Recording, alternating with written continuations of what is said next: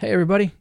We have a great, great, great podcast for you today. This is absolutely, well, what's that verse where it says the, the first shall be last, the last shall be first? I don't know how that applies to this, but we've saved the best for last. This is our final podcast of 2019, Yep. and we saved the best for last, didn't we? Yeah. yes, to say the least. You and I have been grinning for the last hour and a half. Well, half. I don't want to say that because we interviewed some of my friends before, and they're gonna get mad at me. That's right. They will. Uh, they understand. Uh, actually, you know, this is somebody that we have been talking about Since we started the podcast, since we started the podcast. Yeah, like you know, sixty-five, however many. whatever we're on, whatever number we're on. Yeah. Uh, so yeah, we we got that coming up, and um, and you're gonna just want to listen again and again and again and share with your friends and all that. It's gonna be awesome. Yeah. Um, but hey, what do you know, man? Hey, did you know that in 1788 there was a doctors' riot in New York City? No, That was uh, it led to wait, 20 people dying. a doctor's riot. Yeah. Okay. So they used to back in the day they would uh, medical schools would just take dead bodies out of the ground, right, to exhume and do Cadavers. Te- ca- well, yeah, except cadavers were like donated. oh, This is 1788, and back Oh. in the 1700s, they would just take him. like, hey, we'll just dig up the grave. he's dead. What does he care? Yeah. Um, so there's this guy in April 1788. Group of kids were playing outside one a New York hospital. Yeah. They're next to this room where there's uh this student, like making you know, doing working working, on on, a body. Working. Yeah. And so the student pulled up this arm, and he waved it at the kid, and he said, "This is your mom's arm." No, he did. yeah. So the kid ran home. This is like a problem that they had been working with laws to pass to like not do this, but the doctor's like, whatever, we need bodies. And they just kept doing it. So the kid went home, ran to the dad, and they this mob approached and just ran to the thing. They said there was two thousand people oh that just ran to these hospitals. All the hospitals in New York City, they just ran and started. All the doctors started hiding, and it said Oh my god. uh, so they, ins- they, they as they assembled in front of the courthouse and threw rocks, militia and cavalry were called in to repel them. the riot lasted a few days, ceasing when Governor Clinton sent the militia to patrol the streets until a calm environment was, was ensued. At least three rioters and three militiamen died in the confrontation. wow. Some estimate up to 20 dead. And uh, the Well- protesters also destroyed all available human specimens. So they, so the doctors didn't have any bodies. Yeah, Well, they had the new dead. yeah, I guess so. the new twenty people. Yeah, Uh, dude, that's crazy, dude. yeah. So, well, the only thing I would say is like, was that kid's mom really dead? And I think uh, it didn't save. I think Oh, so. yeah. Yeah, So it was like, well, what? that's messed up. You Yeah, take my it was mom? just bad. Uh, I think I don't think the kid that the student would have known that the kid right. mom was dead. Yeah. Right. How would he Yeah. know? So That's funny though. yeah. Oh god. so the there's a there's a. Did you know? Did you know? You had a couple riots that started in history. one from a fart. One from a fart killed, one from killed thousands of people. That's right. And then there's one that started with mooning, That's right. killed. That's right. I forgot about that. He mooned him. Yeah. That's crazy. Oh man, So, that's good. all right. Well, how about before we get into this, we'll explain what we're going to do for people that may be Yeah, listening for the first time. because we have some new listeners. We're right. going to assume. So, I'll just start the music. How's okay. that? So we've been going through uh, since we are absolutely 100% super duper pro life. Right. We believe that life begins prior to conception That's right. in the mind of God. That's right. So it's not even if or when, you know, when this. The prophet Jeremiah spoke No, I was going to say Oh, it's oh. not just when the uh, spark of conception. concept. I was trying to think of a, a, a way of not saying what Con- happens. The physical, when, you know, when it's conceived, the baby's, you know, you guys know what I'm talking about. Right. It's not at that point, it's prior because it's in the mind of God. Yeah. Anyway, so we go we've been going through each week of the podcast and going through each week of the pregnancy. Just kind of so we're on week 30. Baby is as big as a bunch of broccoli. That's what it says. So it went from cauliflower to broccoli because Yeah. last week it was cauliflower.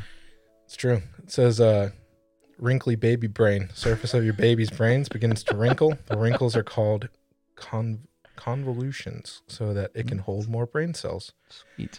Baby's hands are fully formed and her fingernails are growing. In ultrasound, you may catch baby grabbing her foot. And they're, they're missing a Our baby bad is- grammar. Uh, yeah. Well, And uh, it says your baby's quarters keep getting tighter because the baby's growing. yeah. You'll still feel movement every day. Don't forget to count those kicks. Count them.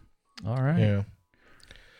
So we're in uh, seven months of the pregnancy, well into the third trimester.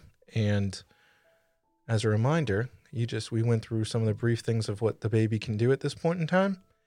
And as a reminder, as always, Democrats still want to be able to kill that. They want to be able to pull that baby out, rip it piece by piece, That's right. and end its life. So That's right. That's what they want to do. they want to, liberals want to do that. They do. But we're pro life. We will protect those unborn. Yeah. And this is our way of remembering at every stage of the pregnancy. Yeah, It's yeah. alive. It's a baby. It's been alive since the beginning. Live human being. Anyways, there you go. That's our that's that. Um dude. So without further ado, let's just jump into this because we have you and I have most sought after guest prayed for. This is an answer to prayer. We have Dr. Michael Heiser from the famed book The Unseen Realm And the Naked Bible podcast. and the Naked Bible podcast, which you need to go check out. So sit back, grab a coffee, get a notepad, write notes, and enjoy.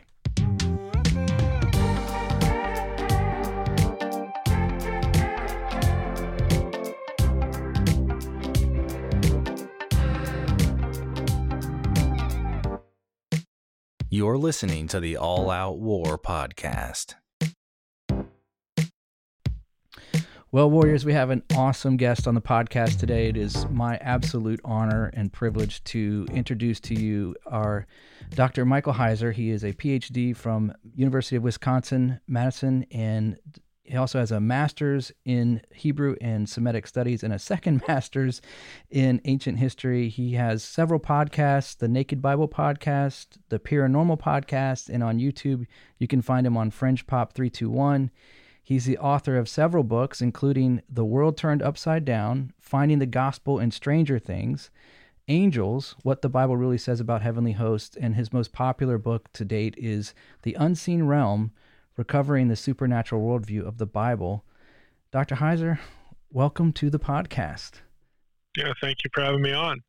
Man, we have uh, this is exciting for us. We when I heard of you from our friends over at Canary Cry, and um, and then I then I found Naked Bible podcast, and I literally consumed from the beginning uh, the podcast, and uh, it was like going through Bible college all over again or something. You know, just uh, learning stuff. So uh, it's just I'm an exegetical guy. I love the Bible ex- Mhm. exegetically, and so it was so fun to go through entire books uh, being picked apart the way that that uh, you were doing that. So um, I've just been so blessed by everything that you've been doing, and then the Unseen Realm book itself had a major impact on me personally. So I just want to say thank you.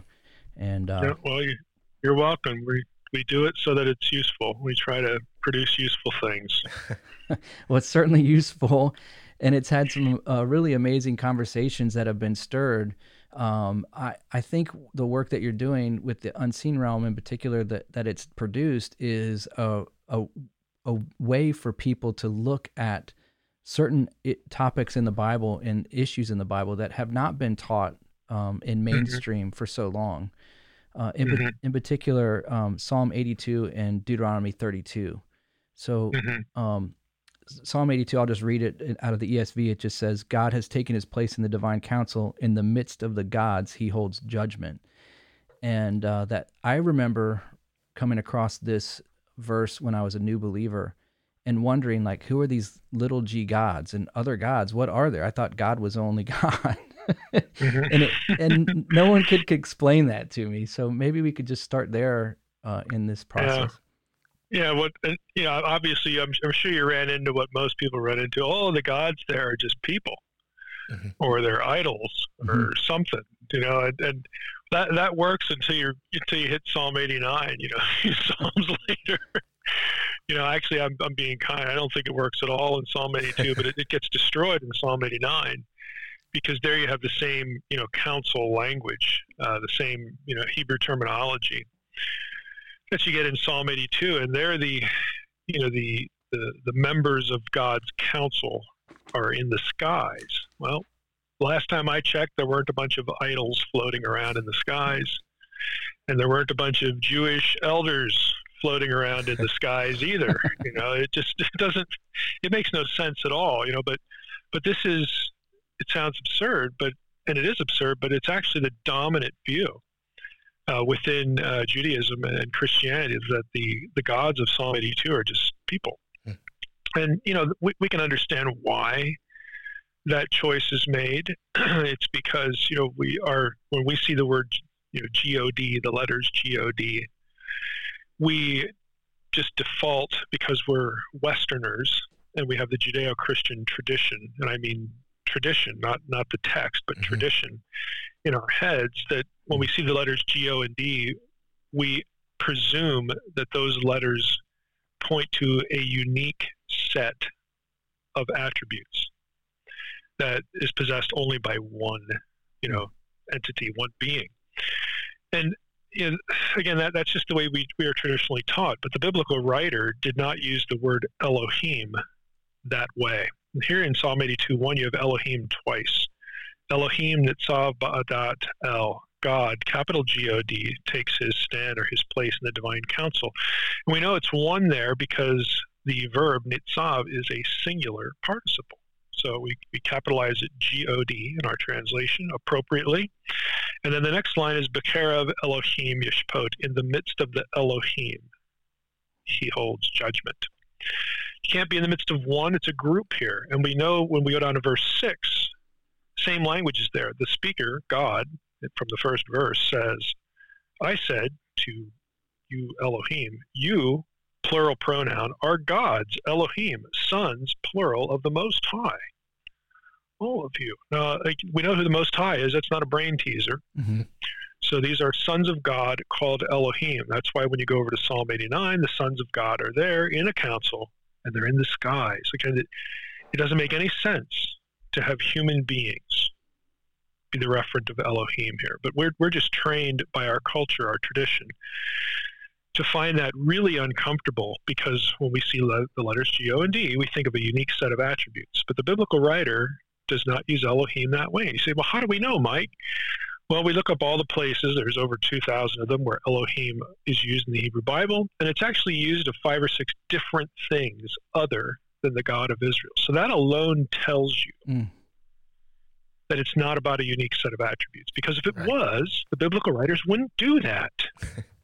because their theology is very clear. They they deny certain attributes to all other Elohim, and they affirm certain attributes to only one, Yahweh, the God of Israel, mm. scattered throughout Scripture. This is the portrait you get. So our theology of the uniqueness of the God of the Bible, I, I refer to him as species unique. Mm. That's good theology. It's correct. It's text driven, but it doesn't derive from the term Elohim it derives from what is said about one particular Elohim. That's where we get that theology. So what Psalm 82 tells us is that there's a populated spiritual world, you know, in the skies, in the heavens. This is where God was is presumed to have lived because it's the place where humans don't live in the heavens, okay? Very common idea that we still have with us today.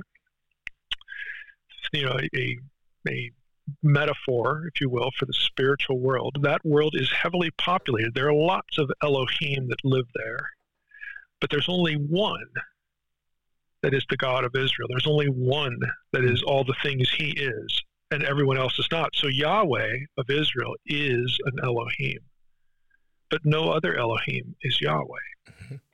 Oh, okay, and awesome. Psalm 82 reinforces that and you know, so my view is that it, it sounds so simple when you actually think about it, but the problem is nobody thinks about it. they just go with tradition. They just knee-jerk reaction. So uh, you know, I, I can walk into a church and say, hey, you know that you know that psalm over there that says Yahweh is the God of gods. It means exactly what it says.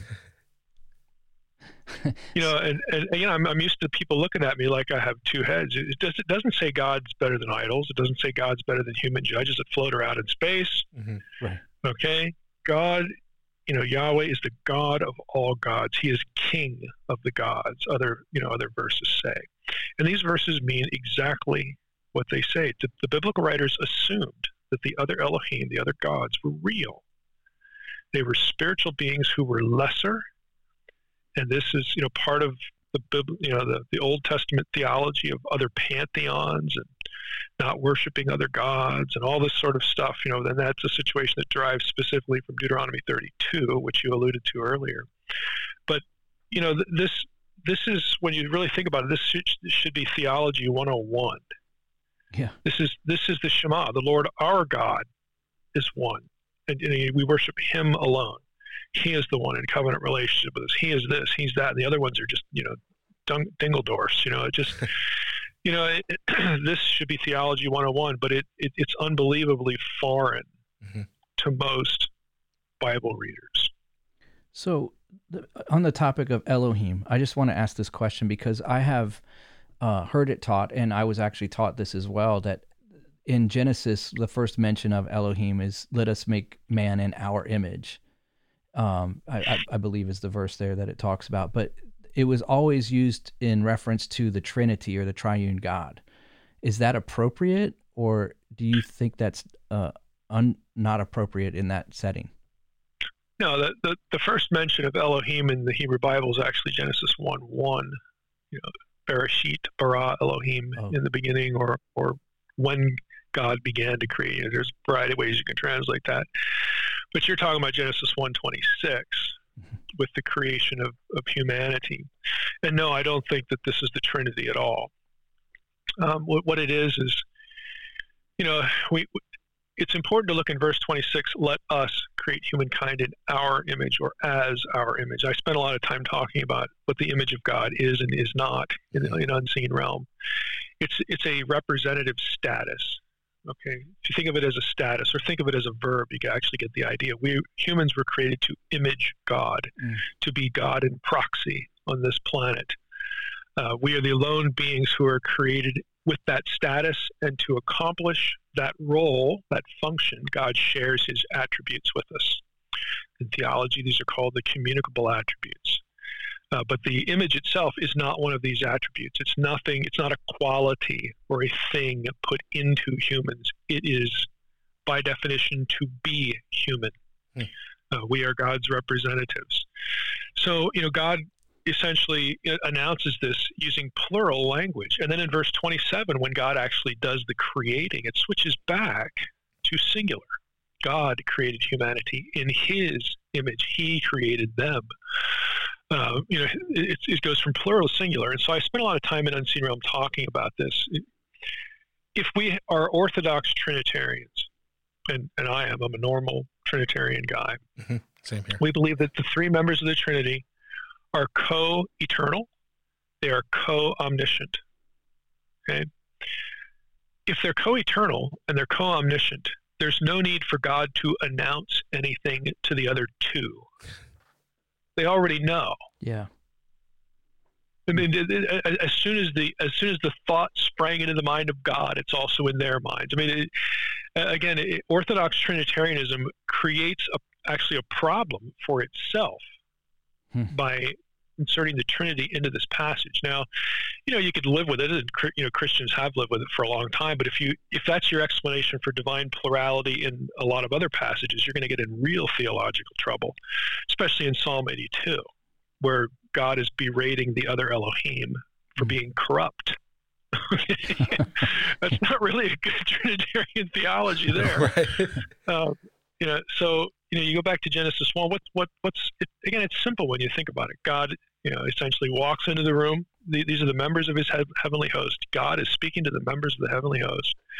He says, "Hey, I've got a great idea. Let's create humankind as our imagers." Hmm. Okay, it was. It's the plural of exhortation. It's it's like if I walk into a room and I say, "Hey, let's go get pizza." But we use my car, I pick the pizza place, and I drive, but you all get to eat. You all get to participate or enjoy the circumstance in some way. That's what you have in Genesis 1. God's telling the lesser members of his heavenly host, and we commonly think of them as angels. You can think of them as other Elohim in Psalm 82. Elohim just refers to a member of the spiritual world. That's all it means. Has nothing to do with specific attributes. You know, you, you God walks in there and says, "Let's do this," and then when you know they're all on board and, and, and you know there's no opposition, then the next verse, God's the one who does the creating. Mm-hmm. But yet there's this plurality. In some way, the humans are also related by virtue of imaging to the members of the heavenly host. But we have the same creator. We're created the same with the same language. You know, how does that work?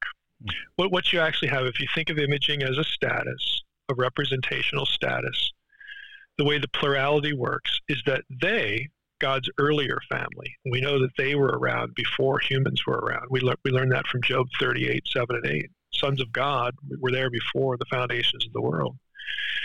They represent him in the spiritual world.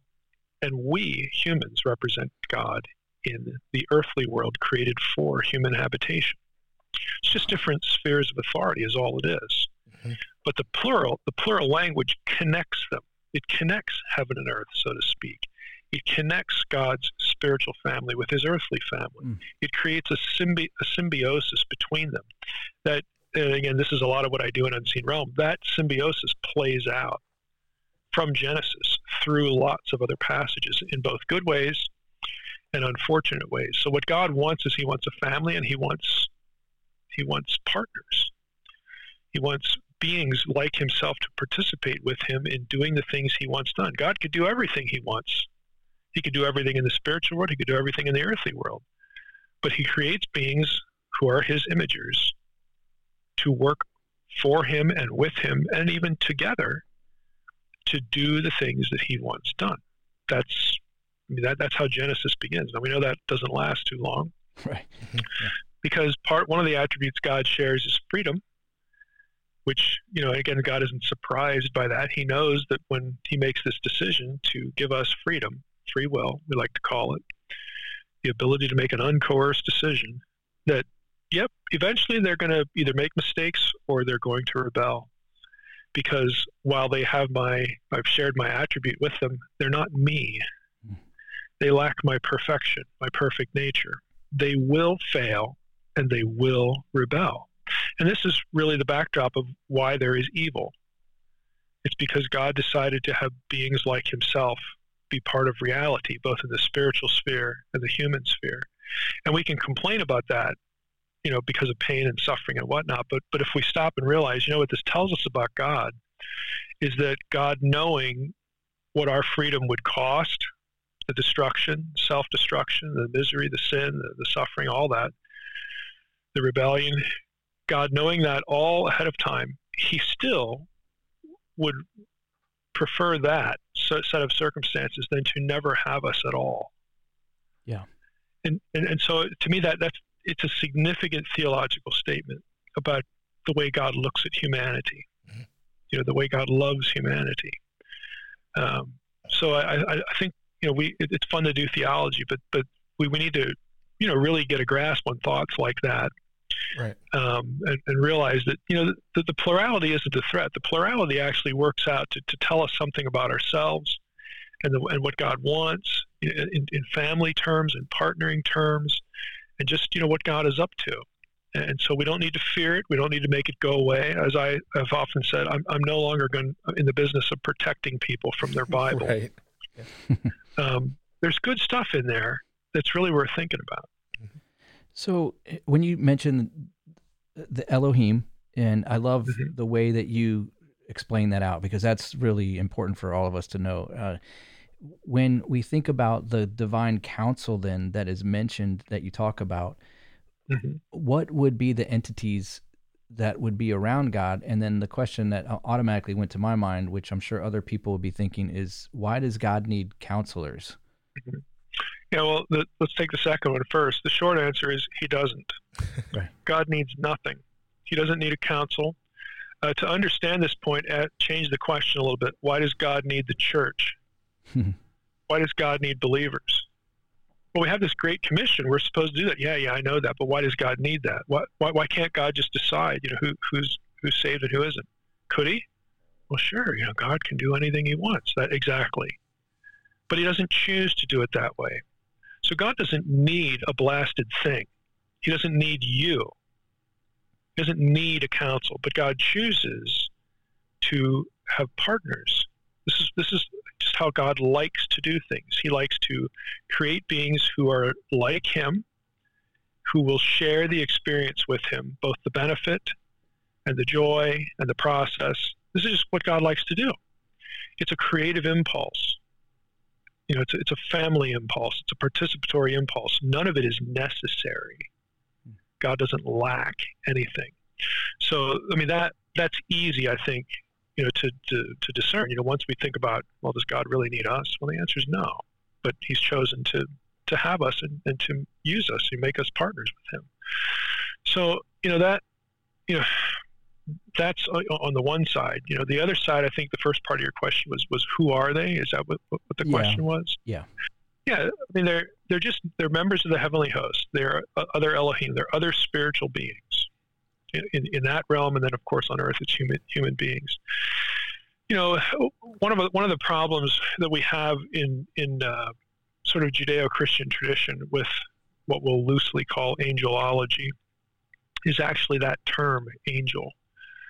If you, I wrote a, a separate book called Angels, uh, what, what the Bible really says about God's heavenly host. And in, in the first chapter, I talk about terminology. We have a terminology problem. There are lots of terms used in the Old Testament for members of the heavenly host. And I, I, I put it this way in the chapter. There are essentially three buckets. Okay, there are three semantic fields, you know, to, to semantic categories to sound more academic here, but there are three buckets, okay? There are terms that are used of the members of the heavenly host that describe what they are by nature. These are ontological terms, words like spirits, holy ones, okay? Terms that describe nature and character. And then there's a second bucket, terms that describe hierarchy, like they're bureaucratic terms. Th- This is where you get a phrase like sons of God, uh, and, and you get other terms of royalty. These are terms drawn from the ancient Near Eastern world of the kingly court. God is king. The language gets transferred over to the heavenly sphere, and, and it works out in certain passages where there are certain terms that just tell you where where a thing is in the pecking order. You know, upper upper tier, lower tier. You know, servant class. You know, something more elite.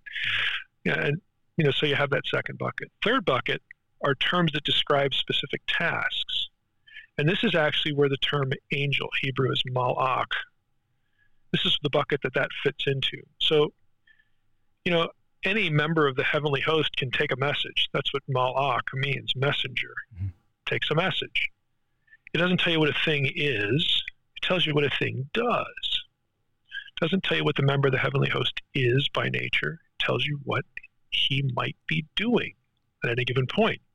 So they're, they're, they're job descriptions. Cherubim, job description. It's a throne guardian. Seraphim, job description, throne guardian. One term's drawn from Akkadian, the other term's drawn from Egyptian.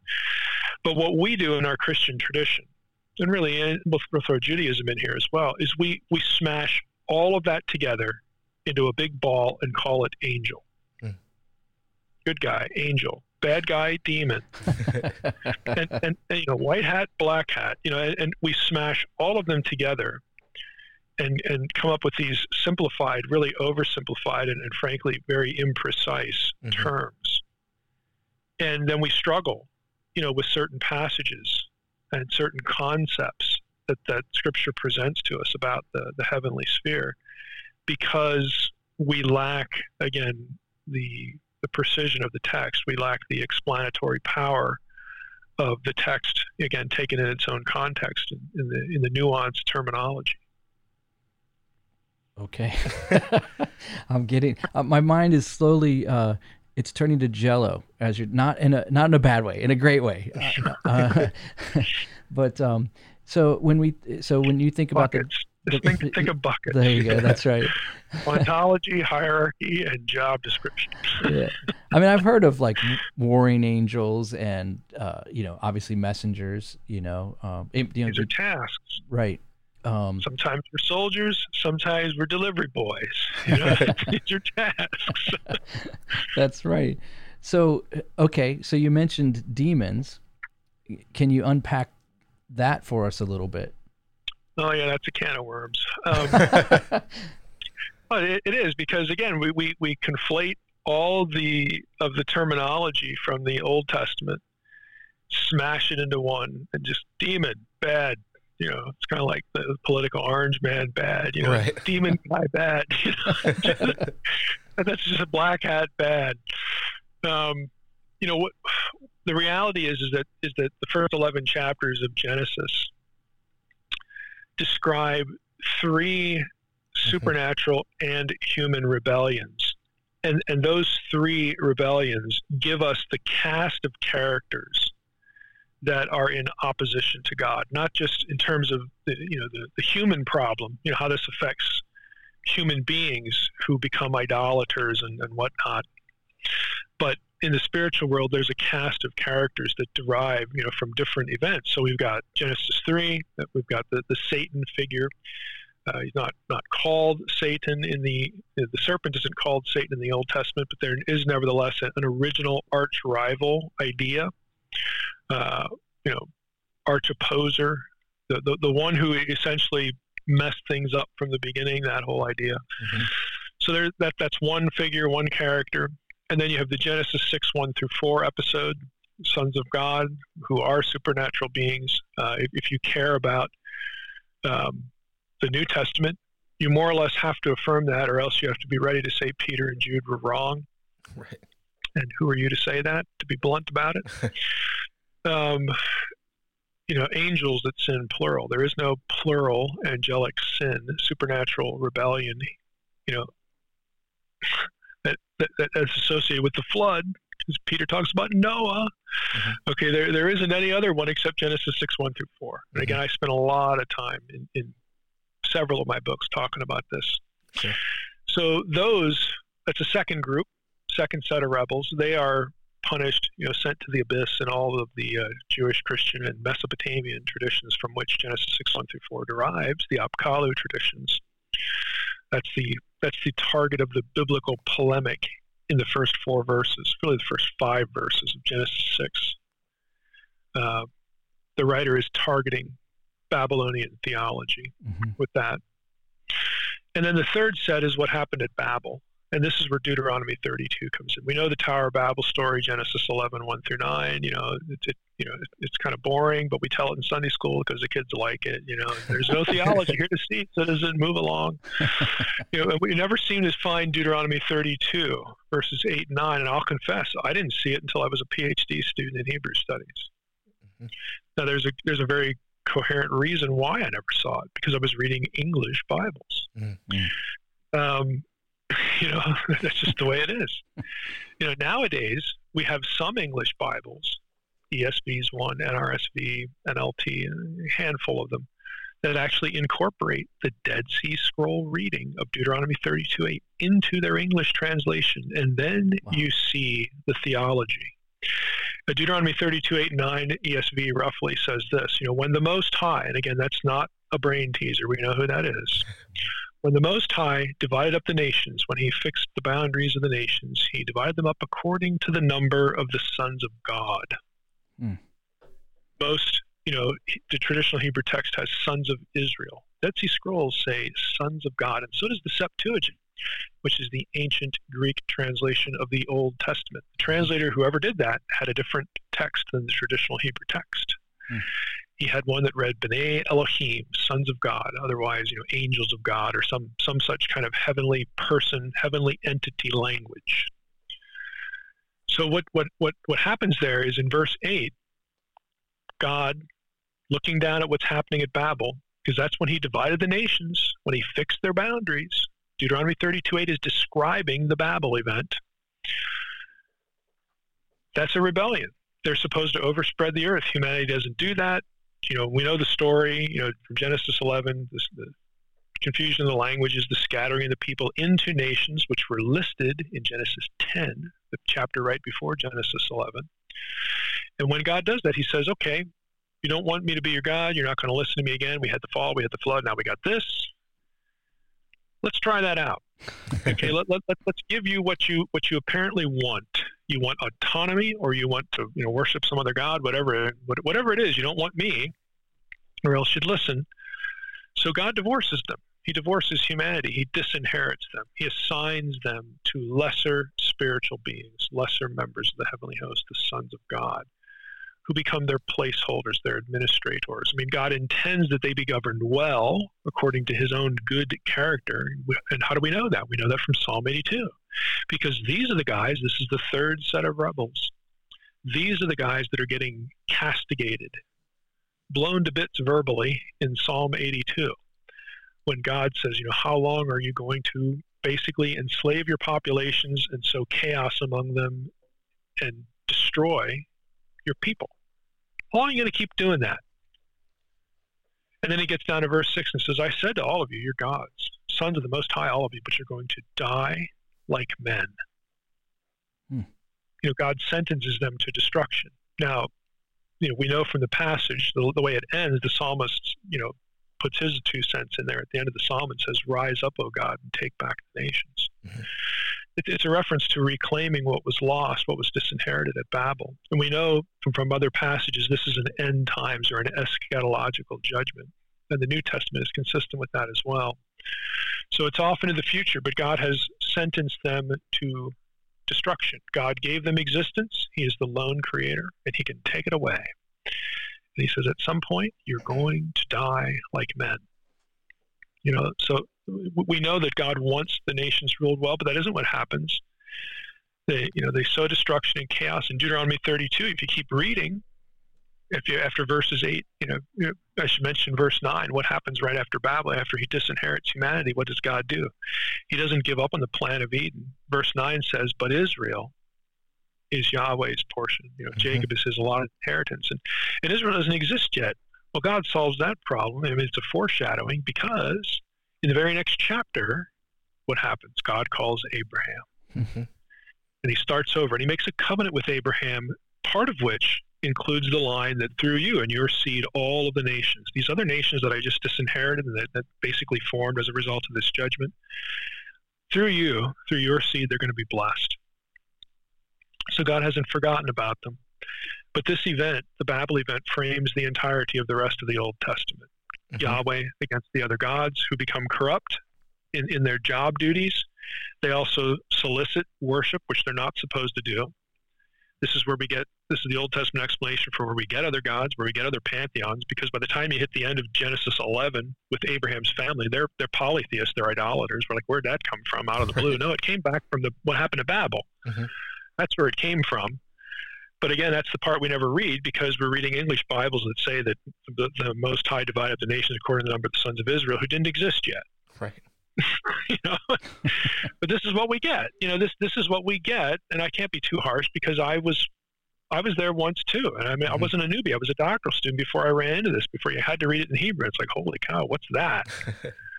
like, what in the world is going on there? And and and once you see it, it, it, it, becomes the touch point for what scholars call cosmic geography, mm-hmm. sacred space versus profane space, and nations belonging, being under dominion of other gods, and, and Yahweh having his own. And, you know, everything that just plays out. This is where Paul, or look, before we even get to the New Testament, Daniel 10, Prince of Persia, mm-hmm. Prince of mm-hmm. Greece, supernatural princes over empires. Where does that idea come from? It comes from Deuteronomy 32, which is Babel. And and, and Paul, it, Paul, you know, principalities, powers, thrones, rulers, authorities, they're all terms of geographical dominion. Where does Paul get that? Well, guess what? Yeah. He gets it from Deuteronomy 32. It's very consistent. So when you see it, you can't really unsee it. The problem is ever seeing it. Right. well, I was going to say, um, thank you for that succinct. that is absolutely. Well, it wasn't real succinct, you know. Well, well so far reaching. Sure, in, exactly. In, in, what it does, it explains a lot of strange passages in the Old Testament. You know, the Naaman, why does Naaman want dirt after he's healed? Mm-hmm. Uh, excuse me, pro, you know, Mr. Elisha, can I take dirt back to Syria? Well, sure, go ahead. You know, load up the mule. Huh. It's because of cosmic geography. He, he has decided he's going to worship Yahweh and no other. So he, he wants he wants ground associated with with Yahweh. Hmm. to take back to Syria because that's unholy ground. Right. It's under the dominion of Rimmon, Hmm. another deity. Hmm. It just it makes perfect sense, you know. Again, on its own terms, you know. And there are lots of passages like this that we just sort of read over, never hear preached, you know. Or if they are preached, you skip that part because it's just weird. You know, it doesn't make sense. But it's all it's all there for a reason. Mhm. It's all part of a matrix of ideas, a worldview that that we need to recover so that we can understand more of, of the Bible. You know, what what's going on in it. I was gonna say I love the the the I don't want to say it's like a catchphrase. The line you use is if it's weird, it's important in the Bible. Yeah. And uh, Yeah. I was I was gonna say that it, you when you come from uh, this is to an audience, not uh, when you come across you know th- these ideas that uh, Mike just laid down. All these weird things start to make more sense, is what he was saying. Um, and one thing that sprang to mind um, during the apportionment and when God, um, Yahweh, uh, says that he's going to, you know, have his own lineage and his own people distinct. I, I was wondering the doctrine of election because I know you've talked about it a Mhm. little bit. Does that play into it? Because I, I, I'm going to go ahead and say you're probably not a Calvinist, so you don't think it, uh, the doctrine of election in the same way that they Well- might, or Yeah, the doctrine of election is, I think, especially in the Old Testament, has been fundamentally misunderstood. Election is important. Election is about access to the true God. Mhm. Israel alone had the oracles of God, to, to steal that line from Paul in, in Romans 2. Um, it's about access to the truth about the true God that you only get when you're because this this God has chosen you. He's elected you to receive the, the correct information. He's entered into a covenant with you, not because there was anything special about you, but just because he decided to do that. He decided to create you in the first place after Babel. Sure. So I'm not giving up on Eden. I'm going to create a new people. I'm going to go to Abraham, and his, his wife is perfect because she can't have kids. Mhm. So that, that there's no question that Israel's existence is a supernatural event. Hmm. And I'm going to choose this people and their posterity to, to enter into a relationship to you know we're going to we're going to kickstart eden in this way i've disinherited everybody else we'll get back to them but it's going to be through this elect group that we do that and and it, it's about access to knowledge. And you say well how can you say that mike? Well there's this little thing called the exile. Okay. That's probably like a third of your bible okay? A third of your old testament. Because because if election meant salvation then you got real problems. Because most of the elect Israel. I mean, I always you know, I ask the Calvinists, was Israel elect? Oh yeah, of course, of course, Mike, you idiot. Of course they're elect. You know, they'll show you all these verses, and I, and I know they're going to use those verses to reinforce their doctrine of election. Good, good. That's what I want you to do. Because okay, you, you sure Israel was elect? Yeah. Well then, um, how did it, how did so many of them, the, the bulk of the nation, become Baal worshippers? Mhm. Do we have Baal worshippers in heaven? nope. What about the Shema? The Lord our God is. I mean, you, you see it implodes like in, in, in ten seconds. I can destroy it right? just with just just with that one question. No, we don't have Baal worshippers in heaven. The Lord is a jealous God. Okay, this is why He gives the Shema. This is why He gives Torah. You know, Mhm. it, it's so contrary to everything. So if you define election as salvation, you cannot explain the exile without having Baal worshippers in heaven. And if you have Baal worshippers in heaven, why would God send them in exile? Isn't it okay? They're going to get there anywhere, right? You know, you know, it, it just doesn't make any sense. But when you define election as access to the truth, you're chosen to have access to the truth, but you still have to believe it. hmm There's there's still believing loyalty. You believe it, and because you believe it, you live a certain way, both to draw other nations to the truth. You're a kingdom of priests, Exodus 19, verse 6. You're a holy nation. This is why you were created. You draw the, the attention of the Gentile, those who have been cast aside at Babel, back to the relationship with the true God. And you also, again, show your loyalty to the God who created you supernaturally and saved you because he entered into a covenant with you. Mhm. You don't earn your salvation by keeping Torah. You live a certain way because you believe that Yahweh is the God of all gods and you will worship no other. And you believe that for some reason he has decided to enter into a covenant relationship with you. You believe that. That's your faith. And because you believe, you will live a certain way.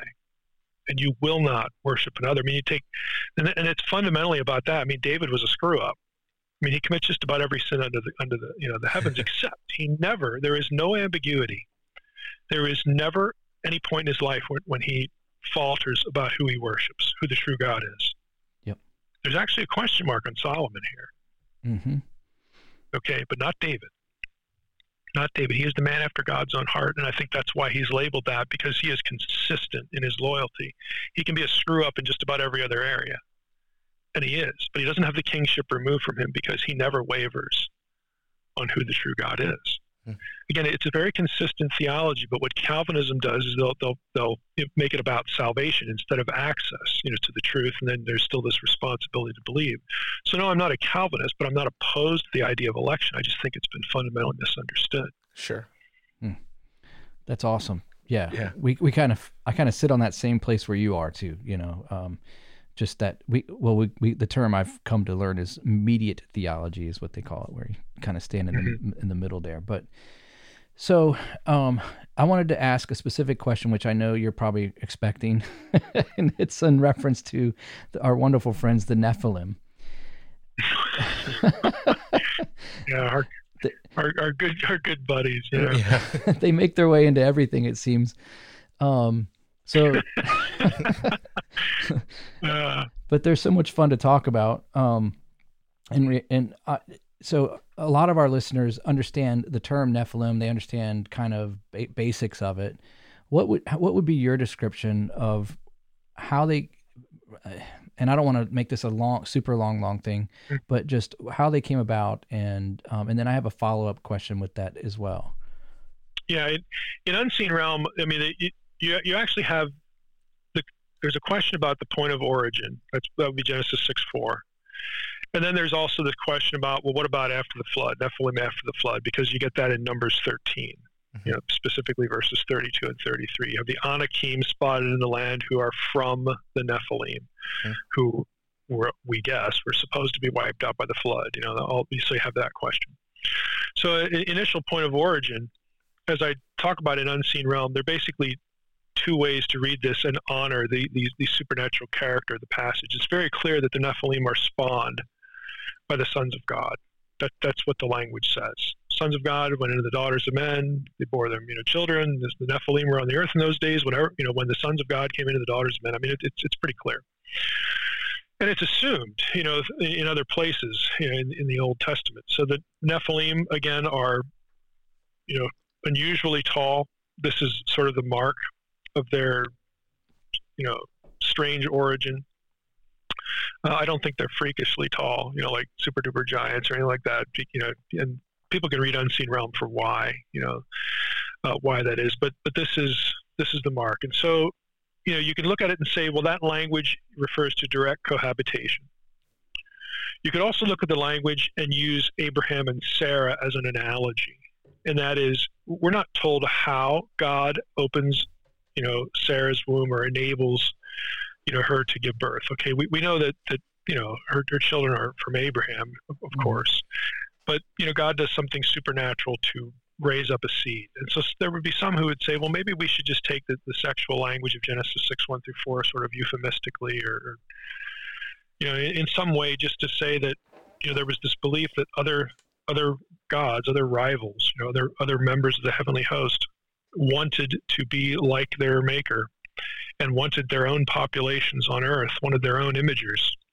And so they did something, you know, other than direct cohabitation, other than becoming you know human in form taking on human flesh and, and, and doing this sexually maybe maybe the language is just there to, to telegraph the idea that they did something and we have these rival populations spring up before the flood that turn out to be monstrous and enemies of the people of God and try to exterminate Israel later on and so on and so forth. Well, okay, you know, you, you have that discussion in, in ancient literature. You actually have references to the notion that uh, other rival supernatural beings wanted their own imagers.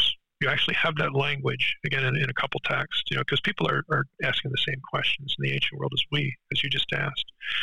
But either way, the sons of God are the point of origin, you know, for the, the Nephilim.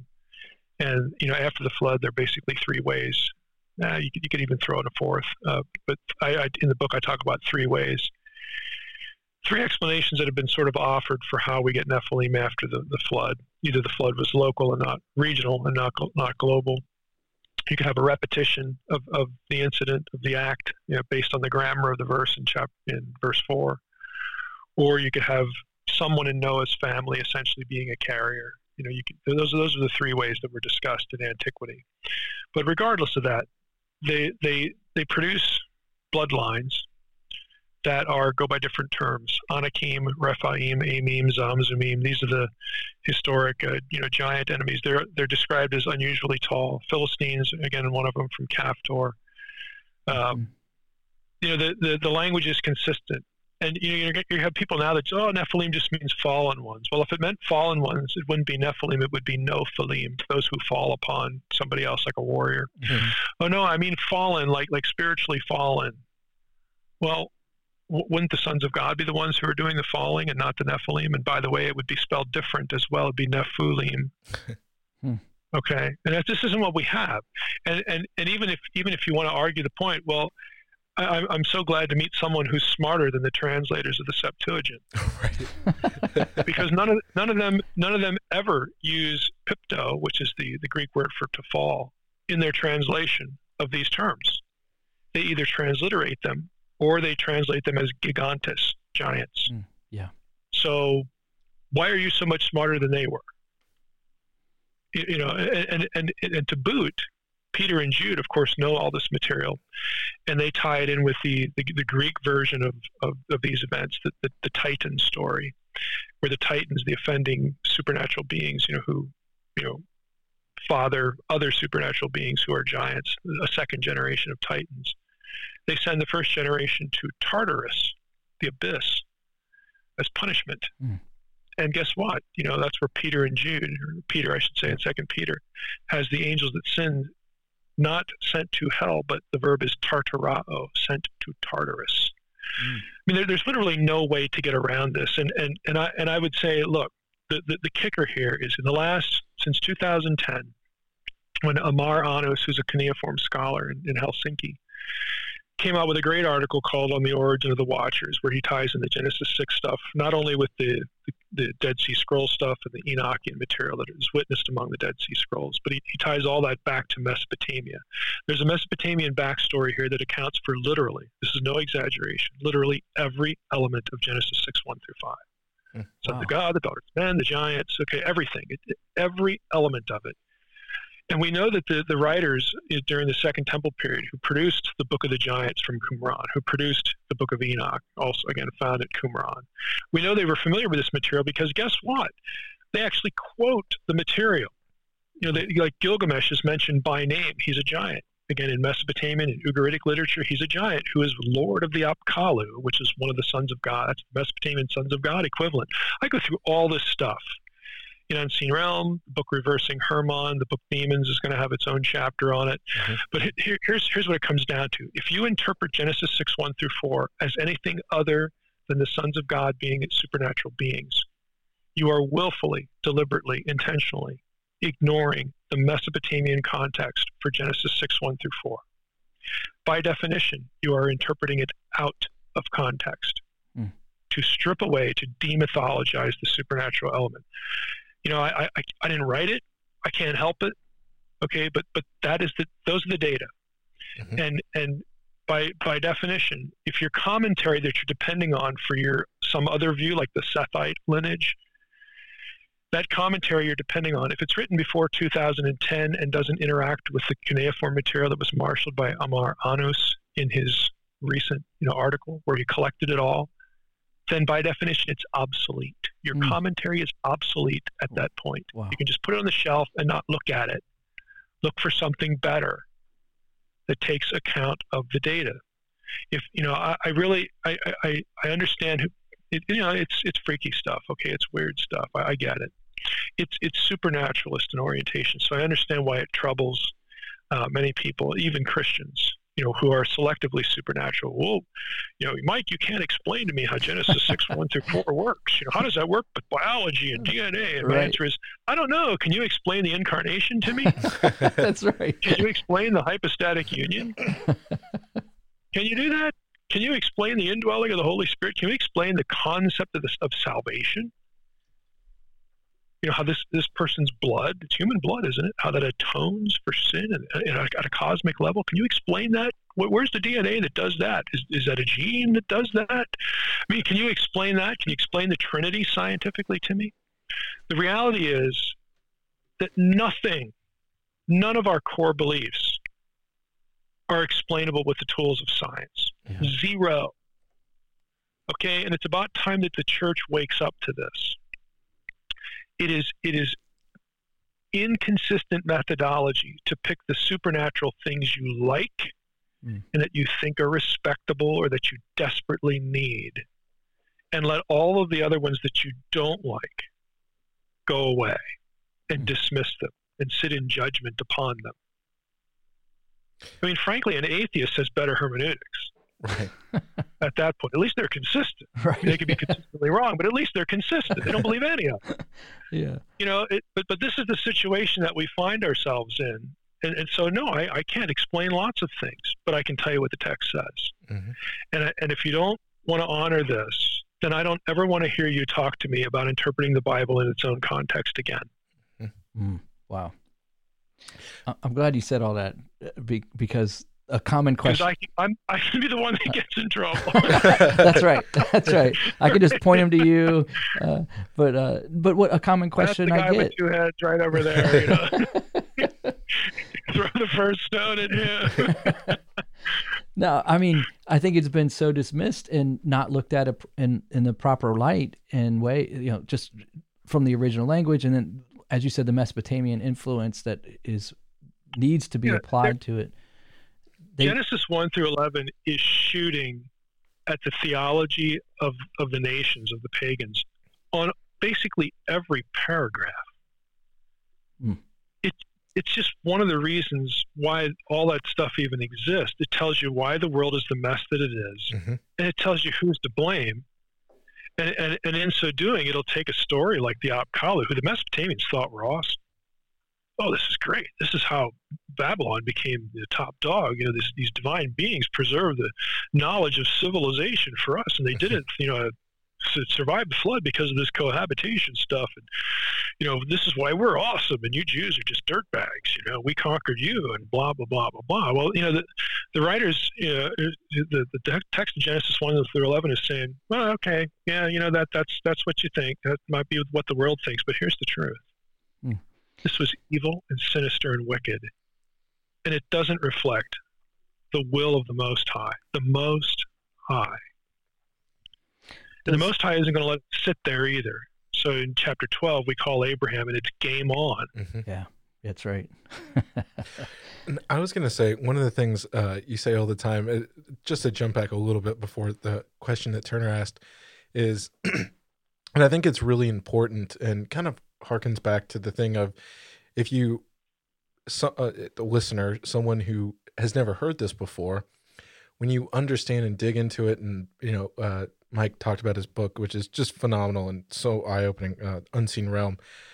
Um, but I love how you always say, like, just let the text be what it is. And yeah. um, I know one of the things Turner might get a little upset at me for saying this, but I, I know you said on multiple occasions that, you know, it's not a science book. We shouldn't derive science from it. You know, it's, mm-hmm. it is what it is. So, you know, I, I just think it, it's very um, important to, again, remember what it is, what the Bible is and what it isn't. I'm so and, mad at you right now. I mean, think, think think about what you what you're doing here.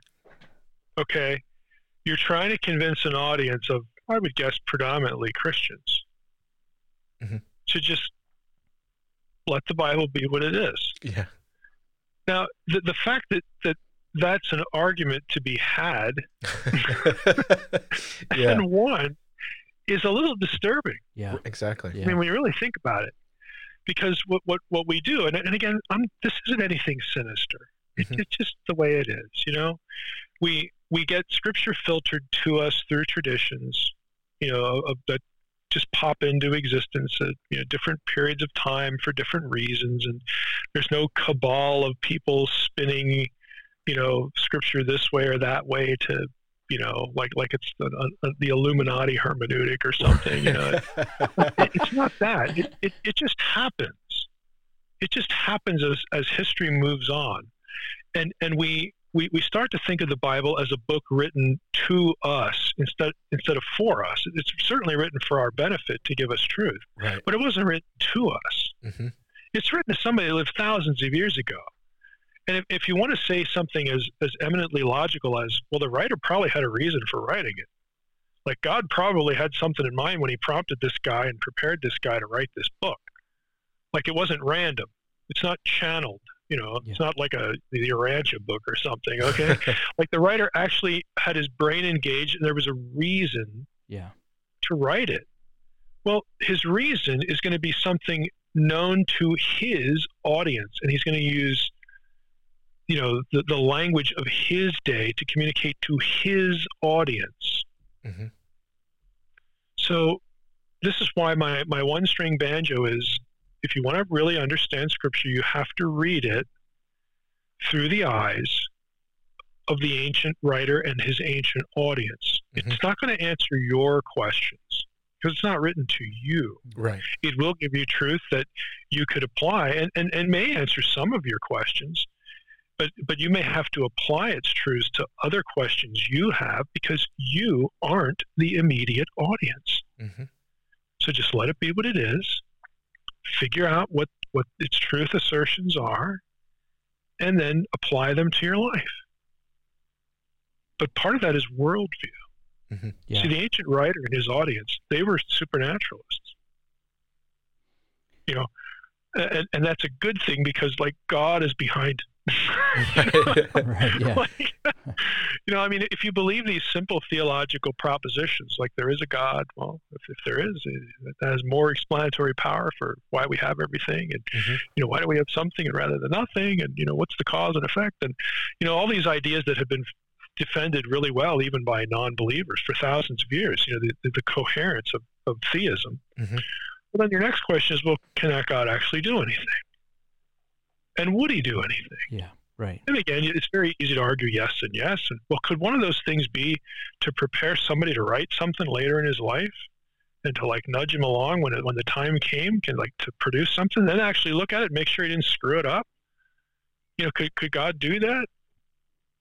You know, well, if you compare it to like creation, I, I, that's pretty small potatoes. You know, Right. Right. Yeah. I mean, that, that there's simple ideas that propel, or you know, all the, all the other ones. The other ones extend from the basic idea of, of, of theism. So, you know, supernatural stuff might be strange to you. It, it might be something that you can't address with the tools of, of science. Well, that, that's wonderful news because you're not supposed to. Right. That isn't the point. You, you can address it with the tools of coherence. Okay? You don't have to put it under a microscope then. You know, does, does, does, the, does the truth proposition of theism and that, those ideas that extend from theism, are they sustainable or not? And the answer is yes. You know, again, we don't need a, a to, to cling to some faith statement for that. We can go to some secular philosopher who just knows how to argue Yeah. Yeah. very well. You know, I mean, it, it, this is where it is. But but but again, we we somehow I hate to say it this way, but a lot of times we don't even think about what we're doing. You know, when it comes to the Bible and reading it and studying it, we don't, we don't you don't think about what we're doing, or or, or what what's sort of behind it. And again, there's nothing in my book. You know, I, I, I say you know, Unseen Realm has, has been a huge success. You know, it's it's well over a hundred thousand you know units sold, which Oh, is wow. for a book with footnotes is it's Wow. unheard of. Yeah. There's a lot of footnotes. Right, it's not magic.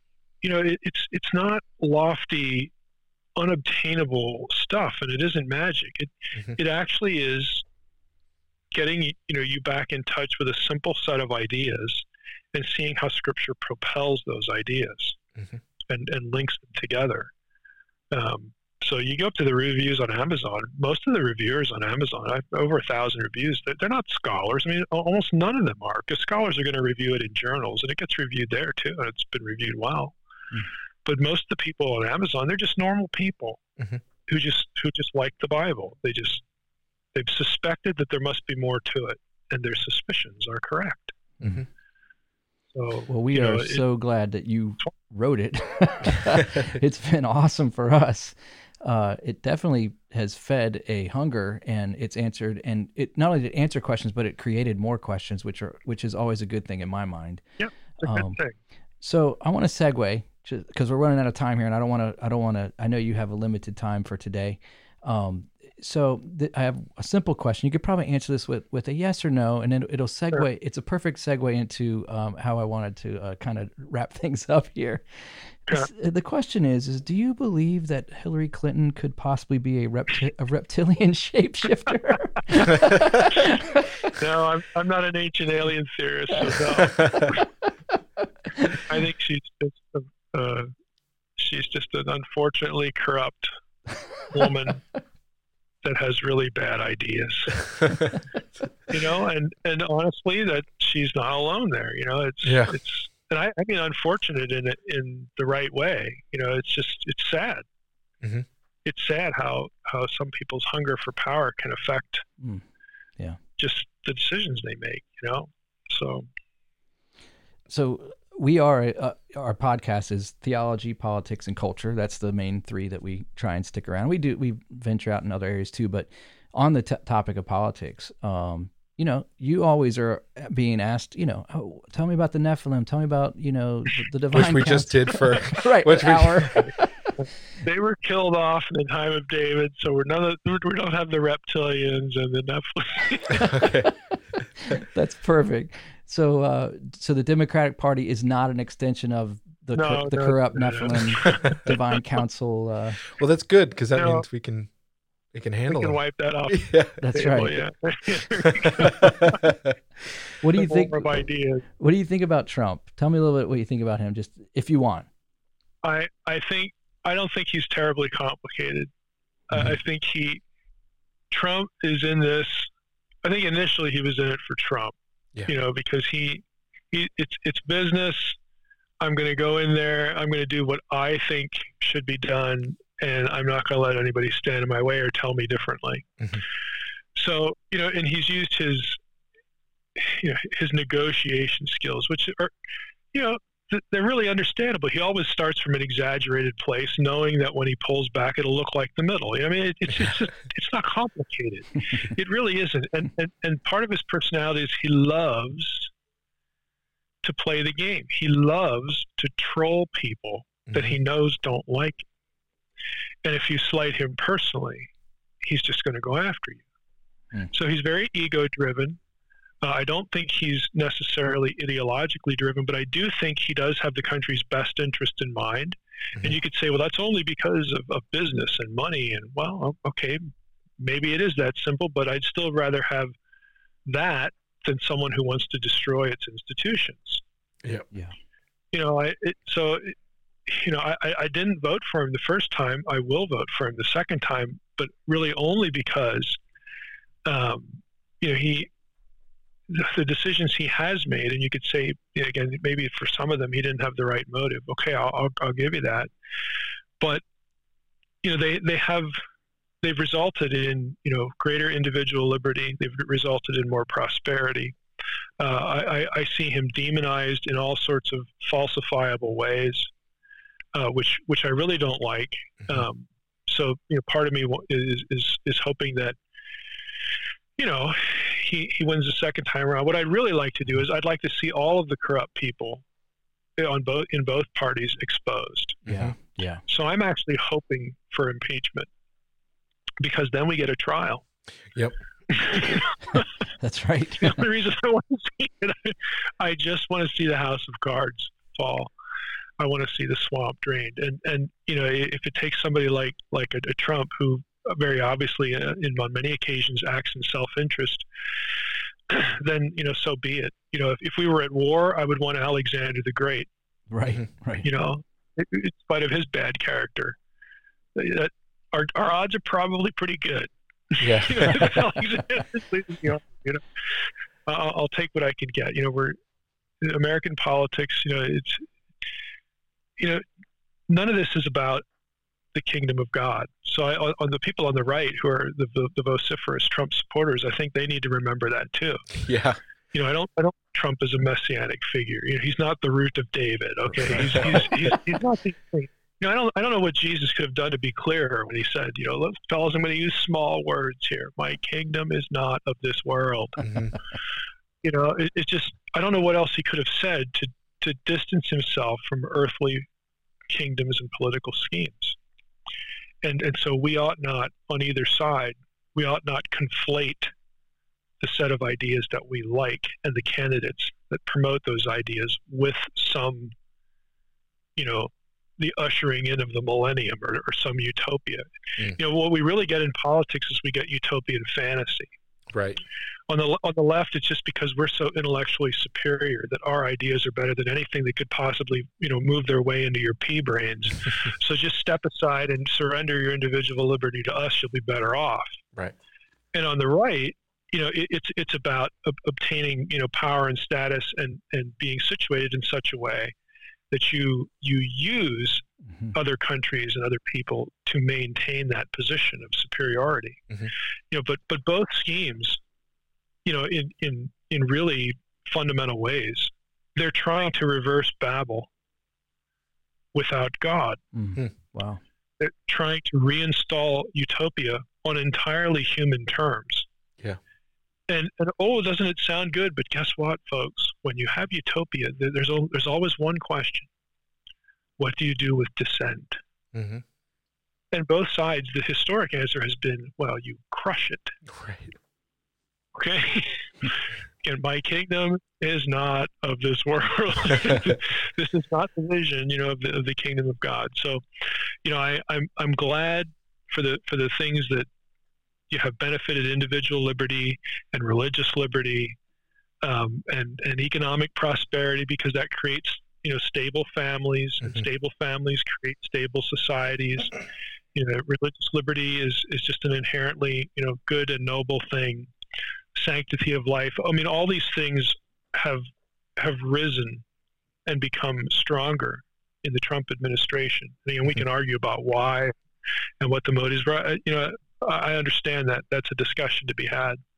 But at the end of the day, I don't think we'd have any of those things had had Hillary Clinton won, because yeah. again, she's been very public in her policies that that there's no way they would have led to the same outcomes. Absolutely. Right. So I think that's a very safe statement to make, you know, and, and for that reason, I'm I'm glad uh, he's there. But I, I you know, I, I'm I, I, I, I call myself a political atheist because I don't trust either party, and I think the the, Dem- the Democratic Party is is just there's no return there.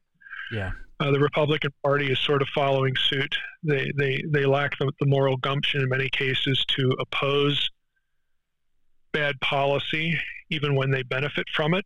When the, when an administration changes, when they should say no, this was a bad idea, we'll reverse it, but instead they just capitalize on it. That that's not good character. Yeah. Um, so they they have their problems. They they there there's weakness there. There's a you know propensity to want to again capitalize in, in the wrong way on, on certain things the other side does. So I, you know, I look at the whole system and think it's severely broken. Mhm. I don't know how it could be fixed other than a constitutional convention, which I fear because of the way the internal, you know, we now know that the deep state is real. You know, if there was ever a constitutional convention, that would just strike fear into me Yeah. Yeah. Yep. because of the, the whole unseen manipulation you know, that goes on. Um, you know, so I, I don't know. I don't know that there is a solution other than we look past it, you know, and, and look to the Lord, you know, for, you know, do what we should be doing as individual Christians. We live above these parties. Mhm. You know, we, we, we hold principle, we hold principles and positions that are consistent with sound exegesis of Scripture in its own context, and you know, we, you know, we minister to other people. We treat our neighbor like like we should, and we tell people about the gospel, and we suffer the consequences. Mhm. You know that that's really how we should live, and there's no political party that's going to give that to you. Exactly. Yeah, that's right. Very well said. So, Mike is not on the God Emperor Trump bandwagon. neither are neither are we. But uh, Yeah. yeah, I was. Turn, Do you have anything else? Or Man, no, I'm I am so stoked that just this whole conversation's been amazing. I'm gonna go back and re-listen to it and, and pick up on everything that I may have missed. and we've been trying not to fanboy too hard, Right. so hopefully that didn't come out too much. But uh, Uh, we are. Uh, I'll speak. I, I, I, I, you know, I, I'm always gonna, I could just hang up the, the phone and go back to my wife and kids and be cured of that. So. That's right. well, I was gonna say I'll speak for myself that uh very just so humbled and blessed that you uh would give us your the time and uh the attention and you know to come and speak with us. And just uh can't overstate that enough of you know how much of a joy this really was. And um so thank you on behalf of me and I'll let Turner Yeah. say what he's gonna say. Um, we're going to put all of your links to to your podcasts and all of your your data and information online on our show notes. So any listener that wants to research and connect with you, they can do it that way. I want to encourage everyone to go out and buy the Unseen Realm and read it. It will it will expand your understanding and, and really challenge you and equip you better. Deep and, and Yeah, I was gonna say a and deep if you're if you're not if, if you're not uh, used to reading books with footnotes, you, know, you could read Supernatural. That's the, the Mhm. light version of Unseen Realm. Just has the core ideas, but chances are your you know your audience is ready for the meat. But uh, we don't Yeah. want to forget about Supernatural. Yeah. sure. Or just get them both and make, make his Yeah. Christmas Oh better. yeah, you, you could. Yeah, there you go. and then uh, and then uh, I, g- go and pre-purchase his book Demons, which is available in April, and you can get that on Amazon or wherever books are sold. But uh, Mike, is there anything you want to finish up with? Do you want to take a minute to talk about the Awakening School of Theology, or Oh yeah, yeah. We're we're actually just days away from moving uh, to Florida from Washington, so we have a three thousand mile road trip uh, ahead of us, which I hope will be fun. um, hope the uh, hope the pugs will take it. uh, you know, so we have that coming forward, uh, and you know, r- the reason we're going is you know we're starting this school. I mean, I I was asked to start a two year uh, program at Celebration Church in Jacksonville, which is a part of a large network, uh, church network of 20, 25,000 people, and they have seven or eight international campuses too. So we, we want to create a program that no matter what people are doing in ministry at any level, in any phase in the local church, uh, they, they can go through this program either physically on the campus, it's going to be one night a week, or distance ed. Uh, they get a good grounding in, in biblical theology and what I would call postmodern apologetics. Mm. So the first year we go through the content of Unseen Realm, and then we, we drill down into it and stuff that's beyond the book. And then the second year, uh, I actually haven't decided what topically I will cover there, but it'll be, you know, a combination of drill down theological topics. We'll do, you know, again, what I call postmodern apologetics, just an example, like the whole zeitgeist fantasy about Jesus Right. never existed and all that kind of stuff. You know, just uh, you know, the fringe ideas, alternative worldviews, that sort of thing that a lot of the young people, you know, they've just grown up on it because people who want to learn stuff, they're not going to know about peer-reviewed journals. They may not be able to afford college, uh, you know, or, or know what classes to take, even what questions to ask. So what they're going to do if they want to teach themselves is they're going to go to YouTube and the internet Mhm. and there's just a whole lot of garbage out there. and so when they when they run into stuff that their church or their parents didn't answer, or won't or can't when they do ask the question, they that produces within them the erroneous conclusions that oh you must be hiding something, Mm. or you don't know, or I've stumbled onto the real truth. no, actually you haven't. you know, there really are answers, but you can't find them in many cases on the internet. So we're going to try to put a dent in that, and uh, you know, just try to equip people you know, who care about thinking well about Scripture and being loyal uh, to to Jesus, loyal to the gospel, and be able to pass it on. You know, teach them well enough so that they can pass it on uh, through the books, through conversation, through the school, and whatnot. So the school starts February 10th. You can go to schooloftheology.com and find out how to register for that, but it starts on February 10th. So that's why we're moving wow, right around the corner. Yeah. right around the corner. That's awesome. And if you're in the Jacksonville area, obviously, I guess you could attend classes. But do they have online classes for people like myself? Yeah. Okay. You can do both. What what the way it, the way it'll be structured is February 10th is a Monday, so tonight or the, the teaching night this at least for this semester, this term, will be Monday nights for those who attend live, and then the we'll record everything and that'll go into post production so that two weeks after the live class takes place those who are taking the course by distance will get access to the to the material. Nice. so it'll be like two week intervals. Um, and we'll just follow that course for 15 weeks and then you know, the first year is 30 weeks but the first 15 weeks will end up around i guess the end of may or something like that however the calendar works out and then the second part will be in the fall, and we'll actually have a, a, a first half starting in the fall too. So I'll probably teach two nights a week uh, coming in the fall, and then we'll add the second year once we're through the whole course of the first. wow. Awesome. Well, I think this is going to be an amazing tool for the church, and uh, I'm hoping that many people can actually uh, join in on that and uh, be a part of it. So we'll put the link to that, if that's okay, also in the show notes, so people Mhm. can uh, Sure. can find that. Yep, Well, absolutely. Well, Mike, it's been amazing. I can't thank you enough for joining us and spending the time with us today. And uh, we are going to be praying for you the best. And we look forward to more of your literary uh, contributions to the church and to those that are that are in it. And uh, we just thank you again for spending time with us. Yep, thank you. Thanks for having me. It was fun. Yeah. Well, maybe some other day we'll have you back again if you have the time. Yep, yep. Just let me know once we get uh, into February or, or thereabouts. After after you're settled, yeah. I'm gonna I'm gonna be going dark for a few weeks. here. I completely understand that, man. Yeah. And from what I understand, pugs are tough dogs, so I think you'll be okay with them traveling. right. Yes. Uh, Hope, hopefully, we, we don't expect any any real problems. So, Yeah. Well, God bless you, man. Thank you so much. yep. Thank you. Okay. Bye bye. Yep. Bye bye.